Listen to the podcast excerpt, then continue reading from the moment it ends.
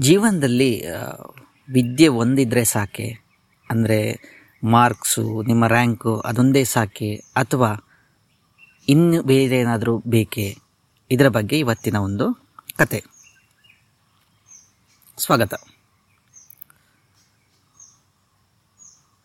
ಪಾಂಡುರಾಯರು ಶೃಂಗೇರಿ ಹತ್ತಿರದ ಒಬ್ಬ ಜಮೀನ್ದಾರರು ತಕ್ಕಪಟ್ಟಿಗೆ ಸ್ಥಿತಿವಂತರು ಸ್ಥಿತಿವಂತರ ಅನ್ನೋದಕ್ಕಿಂತ ಶ್ರೀಮಂತರು ಅಂತಲೇ ಹೇಳ್ಬೋದು. ಒಂದು ಇಪ್ಪತ್ತು ಎಕರೆ ಅಡಿಕೆ ತೋಟ ಇತ್ತು. ಚೆನ್ನಾದ ಚೆನ್ನಾಗಿ ಬಾಳೆ ಬದುಕಿದ ಮನೆ, ಆಳು ಕಾಳುಗಳು, ತಲತಲಾಂತರಗಳಿಂದ ಬಂದ ಆಸ್ತಿ. ಚೆನ್ನಾಗೇ ಇದ್ದಾರೆ.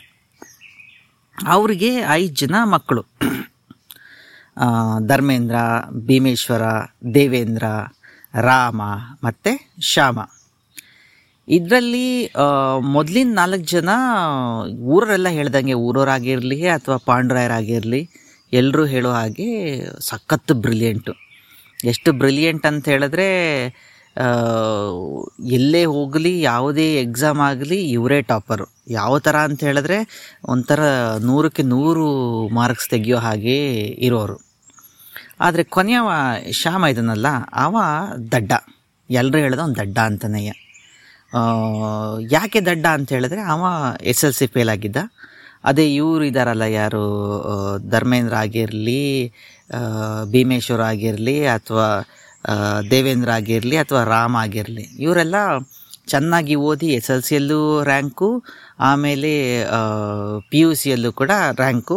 ಅದಾದಮೇಲೆ ಅವರು ಮೆಡಿಕಲ್ ಎಂಟ್ರೆನ್ಸ್ ಎಕ್ಸಾಮಲ್ಲೂ ಕೂಡ ಎಲ್ಲರೂ ರ್ಯಾಂಕ್ ತೆಗೆದುಬಿಟ್ಟಿದ್ದಾರೆ. ಶ್ಯಾಮ ಮೊದಲೇ ಹೇಳ್ದಂಗೆ ಎಸ್ ಎಲ್ ಸಿ ಫೇಲ್ ಆಗಿ ಊರಲ್ಲೇ ಇದ್ದಾನೆ. ಆದರೆ ಇಲ್ಲಿ ಒಂದು ಗಮನಿಸಬೇಕಾಗಿದೆ ಅಂತ ಹೇಳಿದ್ರೆ ಈ ಮೊದಲಿನ ನಾಲ್ಕು ಜನ ಇದ್ದಾರಲ್ಲ ಅವ್ರು ಬರೀ ಓದೋದಷ್ಟೇ. ಓದಿ ಓದಿ ಓದಿ ಓದಿ ಒಳ್ಳೆ ಮಾರ್ಕ್ಸ್ ತೆಗ್ದಿದ್ದಾರೆ. ಅವರು, ಅವ್ರ ಪಾಡಿಗೆ ರೂಮಲ್ಲಿ ಕೂತ್ಕೊಂಡು ಓದೋದು ಮತ್ತು ಮತ್ತೆ ಲೈಬ್ರರಿಲಿ ಇರೋದು, ಹೀಗೆ ಮಾಡ್ತಾಯಿದ್ರು ಅದೇ ಶ್ಯಾಮ ಆದರೆ ಅವನು ಓದೋದು ಕಮ್ಮಿ. ತಲೆ ವಿದ್ಯೆ ಹತ್ತಲ್ಲ, ಅದು ಬೇರೆ ವಿಷಯ. ಆದರೂ ಅವನು ಊರ ಜೊತೆ ಬೆಳೆ ಬೆಳೆ, ಬೆರೀತಾ ಇದ್ದ ಅವ್ರ ಜೊತೆ ಮಾತಾಡ್ತಾ ಇದ್ದ, ಹೊರಗೆ ಹೋಗ್ತಾ ಇದ್ದ. ಪ್ರಪಂಚದಲ್ಲಿ ಏನಾಗ್ತಿದೆ ಅಂತ ಗೊತ್ತಿತ್ತು. ಆಮೇಲೆ ಕೆಲಸದವ್ರು ನಡೆದ ಸಮಾಜದ ಎಲ್ಲ ಸ್ತರದ ವ್ಯಕ್ತಿಗಳ ಜೊತೆ ಬೆರೀತಾ ಇದ್ದ. ಇರಲಿ ಬಿಡಿ, ಅದು ಈಗ ಯಾಕೆ? ಈ ಮೊದಲಿನ ನಾಲ್ಕು ಜನ ಇದ್ದಾರಲ್ಲ ಯಾರು ಧರ್ಮೇಂದ್ರ, ಭೀಮೇಶ್ವರ, ದೇವೇಂದ್ರ ಮತ್ತು ರಾಮ, ಅವರಿಗೆ ವಾರಣಾಸಿಯಲ್ಲಿ ಒಂದು ಮೆಡಿಕಲ್ ಕಾಲೇಜಲ್ಲಿ, ಮೆಡಿಕಲ್ ಕಾಲೇಜ್ ಅನ್ನೋದಕ್ಕಿಂತ ಅದೊಂದು ಒಂದು ಸ್ಪೆಷಲ್ ಕಾಲೇಜು, ಒಂದು ಅದು ಪ್ರಪಂಚದಲ್ಲೇ ಇರತಕ್ಕಂಥ ಒಂದೇ ಥರದ ಕಾಲೇಜು. ಅಲ್ಲೊಂದು ಕಾಲೇಜಲ್ಲಿ ಅವರಿಗೆ ಸೀಟ್ ಸಿಕ್ಕಿತು. ಅವರು ಅಲ್ಲಿಗೆ ಕಳಿಸ್ತಾರೆ. ಪಾಂಡುರಾರು ಎಲ್ಲರ ಹತ್ರ ಹೇಳೋದು ಅಷ್ಟೇ. ನನ್ನ ನನಗಿರೋ ನಾಲ್ಕೇ ಮಕ್ಕಳು, ಮೊದಲಿನ ನಾಲ್ಕು ಜನನು ಹೆಂಗೆ ಎಷ್ಟು ಬ್ರಿಲಿಯೆಂಟು ಅವ್ರು ವಾರಣಾಸಿಲಿ ಓದ್ತಿದ್ದಾರೆ ಅಂತ. ಶ್ಯಾಮನ್ನ ಅವರು ಕೂಡ ರೆಕಗ್ನೈಸ್ ಮಾಡ್ತಾ ಇರಲಿಲ್ಲ. ಯಾರಾದರೂ ಕೇಳಿದರೆ ಹತ್ತಿರವ್ರಿಗೆ ಮಾತ್ರ ಗೊತ್ತಿತ್ತು ಅವ್ರು ಶ್ಯಾಮ ಅವ್ರ ಮಗ ಅಂತೇಳಿ. ಮತ್ತೆ ಉಳಿದವರಿಗೆಲ್ಲ ಅವ ನಮ್ಮ ಡ್ರೈವರು, ನಮ್ಮ ರೈಟ್ರು ಅಂತ ಹೀಗೆಲ್ಲ ಹೇಳ್ಕೊಳ್ತಾ ಇದ್ರು. ಇವರು ಅಲ್ಲಿಗೆ ಹೋಗಿ ಒಂದು ಐದು ವರ್ಷ ಆಗಿತ್ತು. ಯಾರು, ಮಕ್ಕಳು. ಐದು ವರ್ಷ ಆದಮೇಲೆ ಅವ್ರದ್ದು ವಿದ್ಯಾಭ್ಯಾಸ ಮುಗಿದು ಡಿಗ್ರಿ ಎಲ್ಲ ತೊಗೊಂಡು ಅಲ್ಲಿ ಕೂಡ ರ್ಯಾಂಕ್ ತೊಗೊಂಡ್ಬಿಟ್ಟಿದ್ದಾರೆ. ವಾಪಸ್ಸು ಊರಿಗೆ ಬರ್ತೀವಿ ಅಪ್ಪ ಅಂತ ಹೇಳಿದರು. ಫ್ಲೈಟು ಬರೋದು ಹೇಗಿರೋ ಮಂಗಳೂರು ಏರ್ಪೋರ್ಟ್ಗೆ ಆವಾಗ ಇವರು ಪಾಂಡ್ರಾಯರ ಅವತ್ತಿನ ಸ್ವಲ್ಪ ಬ್ಯುಸಿ ಇದ್ರಂತೆ. ಅವ್ರು ಹೇಳಿದ್ರೆ, ಶ್ಯಾಮಂಗೆ, ಶ್ಯಾಮ, ಹೋಗಿ ಅವ್ರನ್ನ ಕ, ಅಣ್ಣಂದ್ರನ್ನ ಕರ್ಕೊಂಬ. ನಾನಿಲ್ಲಿ ವೆಲ್ಕಮ್ ಪಾರ್ಟಿ ಅರೇಂಜ್ ಮಾಡ್ತೀನಿ. ಸ್ವಲ್ಪ ಅಲ್ಲೆಲ್ಲ ಶಾಮಿಯನ್ನೆಲ್ಲ ಹೇಳಬೇಕು, ಮತ್ತು ಊರವ್ರಿಗೆಲ್ಲ ಹೇಳಬೇಕು. ಏನು ಅಷ್ಟು ಓದಿ, ಅಷ್ಟು ರ್ಯಾಂಕ್ ತೆಗೆದ ಮಕ್ಕಳು ಐದು ವರ್ಷ ಆದಮೇಲೆ ಬರ್ತಿದ್ದಾರೆ ಅಂತ ಹೇಳಿದ್ರೆ, ಅದಕ್ಕೊಂದು ದೊಡ್ಡ ಸೆಲೆಬ್ರೇಷನ್ ಆಗಲೇಬೇಕು ಅಂತ. ಆಯಿತಪ್ಪ ಅಂಥೇಳಿ ಶ್ಯಾಮ ಇನೋವಾ ಗಾಡಿ ತಗೊಂಡ. ತಗೊಂಡು ಬಂದ ಹೊರಗಡೆ. ಅವನೇನು ಇಲ್ಲಿಂದ ಇಲ್ಲಿ ಶೃಂಗೇರಿಯಿಂದ ಕೆರೆಕಟ್ಟೆ ಆಗಿ ಹೋಗ್ಬೇಕು ಮಂಗಳೂರು ಏರ್ಪೋರ್ಟ್ಗೆ ಅವನು ಹೋದ. ಹೋಗಿ ಒಂದು ಒಂದು ಗಂಟೆ ಆದಮೇಲೆ ಅವ್ರದ್ದು ಫ್ಲೈಟ್ ಲ್ಯಾಂಡ್ ಆಯಿತು. ಲ್ಯಾಂಡ್ ಆದಮೇಲೆ ಅವ್ರದ್ದು ಲಗೇಜ್ ಎಲ್ಲ ಗಾಡಿಗೆ ಹಾಕ್ಕೊಂಡು ಹೊರಗೆ ಬಂದು ಗಾಡೀಲಿ ಕೂತ್ಕೊಂಡ್ರು. ಆವಾಗಲೂ ಕೂಡ ಅಷ್ಟೇ, ಅಲ್ಲಿ ಒಂದು ನಿಮ್ಗೆ ಗೊತ್ತಾಗುತ್ತೆ, ಒಂದು ಸ್ಟಾಕ್ ಡಿಫ್ರೆನ್ಸ್ ಇದೆ ಈ ಐದರ ಮ, ಜನರ ಮಧ್ಯೆ. ಆ ಮೊದಲು ನಾಲ್ಕು ಜನರದ್ದು ಏನು ಅವರದ್ದು ತೇಜಸ್ಸು ಹೊಳಿತಾ ಇದೆ. ಇವಾಗ ಒಂದೊಳ್ಳೆ ಈ ಕೊನೆ ತೆಗಿಯೋರ್ ಥರ ಅಥವಾ ಇನ್ಯಾರೋ ಒಂದು ಕೆಲಸದವ್ರ ಥರ ಒಂದು ಹಪ್ಪು ಬಟ್ಟೆ ಹಾಕ್ಕೊಂಡು ಇದ್ದಾನೆ ಇರಲಿ ಬಿಡಿ. ಅದು ಅವನ ಜೀವನನೇ ಹಾಗೆ. ಇವನ ಡ್ರೈವಿಂಗ್ ಸೀಟಲ್ಲಿ ಕುತ್ಕೊಂಡ ಡ್ರೈವ್ ಮಾಡ್ಕೊಂಡು ಬರ್ತಾ ಇದ್ದ.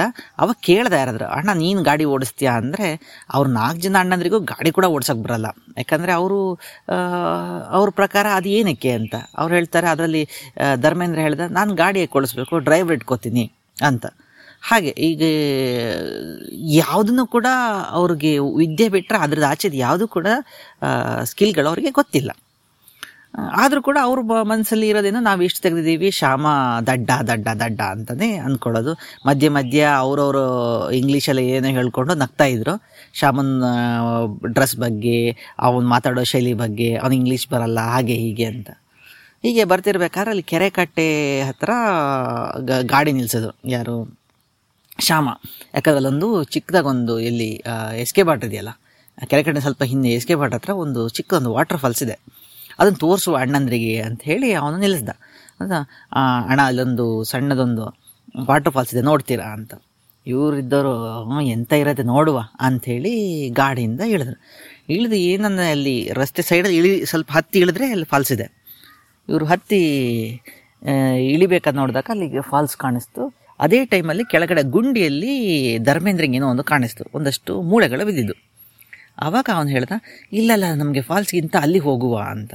ಈಗ ಇವನು ಅಣ್ಣ ನಾವು ಈಗ ಒಂದು ಗಂಟೆಗಿಂತ ಲೇಟಾಗಿ ಹೋದರೆ ಅಲ್ಲಿ ಗೇಟಲ್ಲಿ ನಮಗೆ ಫೈನ್ ಹಾಕ್ತಾರೆ ತಪ್ಪು ಸರಿಯಲ್ಲ ಅಂತ ಹೇಳ್ತಾನೆ. ಅವಾಗ ಇರಲಿ ಇರಲಿ, ಏನು ತೊಂದರೆ ಇಲ್ಲ, ದುಡ್ಡು ಕೊಟ್ರಾಯ್ತು ಈಗ ಇಳಿವ ಕೆಳಗಡೆ ಅಂತ ಹೇಳಿ ಅವನು ಕೆಳಗಡೆ ಐದು ಜನನ ಇಳಿತಾರೆ. ಇಳಿದಾಗ ಅಲ್ಲಿ ಒಂದು ಮೂಳೆ ರಾಶಿ ಬಿದ್ದಿರತ್ತೆ. ಆವಾಗ ಧರ್ಮೇಂದ್ರ ಹೇಳ್ತಾನೆ, ಇದು ನಮ್ಮ ವಿದ್ಯೆಯನ್ನು ಪರೀಕ್ಷಿಸುವ ಸರಿಯಾದ ಸಮಯ. ನೋಡುವ ನಮ್ಮ ವಿದ್ಯೆ ಹೇಗೆ ನಡೀತಾ ಇದೆ ಅಂತೇಳಿ ಅಂತ. ಅವನೇನು ಮಾಡ್ತಾನೆ? ಆ ಮೂಳೆಗಳನ್ನು ಅವನ ಕಲಿತ ಮಂತ್ರಶಕ್ತಿ ವಿದ್ಯೆಯಿಂದ, ವಾರಣಾಸಿಲಿ ಕಲಿತಿದ್ದ ಮಂತ್ರಶಕ್ತಿ ವಿದ್ಯೆಯಿಂದ ಆ ಮೂಳೆಗಳನ್ನೆಲ್ಲ ಜೋಡಿಸಿ ಒಂದು ಅಸ್ಥಿ ಪಂಜರ ಮಾಡ್ತಾನೆ. ಧರ್ಮೇಂದ್ರ ಮಾಡ್ತಾನೆ, ಎಲ್ಲರೂ ಚಪ್ಪಳ ಇರ್ತಾರೆ ಆ ಅಣ್ಣ ಗ್ರೇಟು ಅಂತೇಳಿ. ಆಗ ಭೀಮೇಶ್ವರ ಆ ಆ ಏನು ಅಸ್ಥಿಪಂಜರ ಇದಕ್ಕೆ ಅದಕ್ಕೆ ಮಾಂಸ ಮತ್ತು ನರಮಂಡ್ಲ, ಮೆದುಳು ಎಲ್ಲದನ್ನು ಸೇರಿಸ್ತಾನೆ. ಸೇರಿಸಿ ಆದಮೇಲೆ ಅದು ಇವನು ಮಾಡ್ತಾನೆ, ಯಾರು? ಭೀಮೇಶ್ವರ ಮಾಡ್ತಾನೆ. ಆಮೇಲೆ ಬಂದು ದೇವೇಂದ್ರ ಅದಕ್ಕೆ ಫುಲ್ಲು ಚ, ಚರ್ಮವನ್ನು ಹಾಕಿ ಅದಕ್ಕೆ ರಕ್ತಗಳನ್ನು, ಕಣ್ಣು, ಕೂದಲು, ಅದು ಉಗುರು ಎಲ್ಲವನ್ನು ಹಾಕ್ತಾನೆ. ಆವಾಗ ಗೊತ್ತಾಗತ್ತೆ ಅದೊಂದು ಹುಲಿ ಅಂಥೇಳಿ ಗೊತ್ತಾಗತ್ತೆ. ಅದೊಂದು ಹುಲಿ ಆಗಿರತ್ತೆ. ಸತ್ತ ಹುಲಿಗೆ ಇವರು ಒಬ್ಬರು ಮಾಡ್ತಾರೆ, ಮಾಂಸ ಖಂಡಗಳನ್ನು, ನರ ಮಂಡಲವನ್ನು ಹಾಕ್ತಾರೆ. ಆಮೇಲೆ ಚರ್ಮ ಮತ್ತು ರಕ್ತಲ ತೋರಿಸಿದಾಗ ಮೂರು ಜನ ಮಾಡ್ತಾರೆ. ಆಗ ಅದು ಹುಲಿಯಾಗಿ ನಿಂತ್ಕೊಳ್ಳುತ್ತೆ. ಒಳ್ಳೆ ಕೆರೆಕಟ್ಟೆ ಸೈಡಿಂದು ಕಾಡು ಹುಲಿ ಅಂದ್ರೇನು ಗೊತ್ತಲ್ಲ ನಿಮಗೆ? ಭಯಂಕರ ಹುಲಿನೇ ಈಗ ನಾಲ್ಕನೇ ಅವನು ಇದನ್ನಲ್ಲ ರಾಮ ಹೇಳ್ತಾನೆ.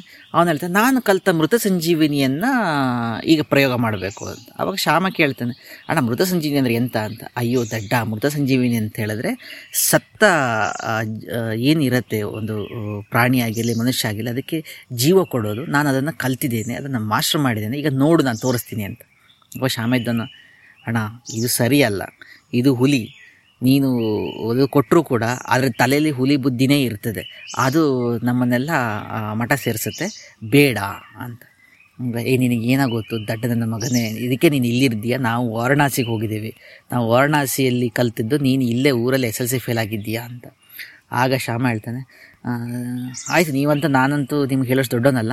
ಒಂದು ಕೆಲಸ ಮಾಡ್ತೀನಿ. ನಾನು ಮೇಲೆ ನನ್ನ ಗಾಡೀಲಿ ಕೂತ್ಕೋತೀನಿ. ಆಮೇಲೆ ನೀವು ಇದನ್ನು ಮಾಡಿ ಅಂತ. ಆವಾಗ ಅವರು ಸರಿ ಇಂಥ ದಡ್ಡರ ಮಧ್ಯೆ ನಮ್ಮ ವಿದ್ಯೆ ಪ್ರದರ್ಶನ ಮಾಡಿದ್ರೆ ನಮಗೂ ಅವಮಾನನೇ, ವಿದ್ಯೆಗೂ ಅವಮಾನನೇ, ಹೋಗ್ಲಿ ನನ್ನ ಮಗ ಅಂತ ಹೇಳ್ತಾರೆ. ಆವಾಗ ಶ್ಯಾಮ ಮೇಲೆ ಹೋಗ್ಬಿಟ್ಟು ಹೋಗಿ ಕೂತ್ಕೋತಾನೆ.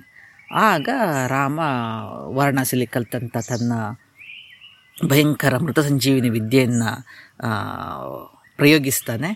ಮಂತ್ರ ಮುಗಿದ ಕೂಡಲೇ ಹುಲಿಗೆ ಜೀವ ಬರುತ್ತೆ. ಅದು ಇಷ್ಟು ದಿನ ಹೊಟ್ಟೆ ಹಸ್ತು, ಭಾರಿ ಕಷ್ಟಪಟ್ಬಿಟ್ಟಿತ್ತು. ಅದು ಸತ್ತಿದ್ದೇ ಹಸುವೆಯಿಂದ ಅಂತೆ, ಆಯಿತಾ? ಯಾರಿಗೆ ಗೊತ್ತು? ಅಲ್ಲಿ ಕೆಳಗೆ ಇಳಿದು ಹೋದಾಗ ಏನೋ ಸಿಕ್ಕದೇ ಮೇಲತ್ತಕ್ಕಾಗದೇ ಅದು ಹೊಗೆ ಆಗಿಬಿಟ್ಟಿತ್ತು. ತಕ್ಷಣವೇ ಅದಕ್ಕೆ ಎದುರುಗಡೆ ನಾಲ್ಕು ಜನ, ಗಬಕ್ಕ ಅಂತ ಹಾರಿ ನಾಲ್ಕು ಜನ ಸಾಯಿಸಿ ಅದೇನು ರಕ್ತ ಕುಡಿತದೋ ಮಾಂಸ ಕುಡಿತೋ ಏನೋ ಗೊತ್ತಿಲ್ಲ ಅಂತೂ ನಾಲ್ಕು ಜನನು ಹೊಗೆನೆ ಆಮೇಲೆ ಶ್ಯಾಮ ಎಷ್ಟೋ ಹೊತ್ತಾರು ಯಾರು ಬಂದಿಲ್ಲ ಅಂತ ನೋಡಿದ್ರೆ ಕೆಳಗಡೆ ನಾಲ್ಕು ಜನದ ಹೆಣ ಬಿದ್ದಿದೆ.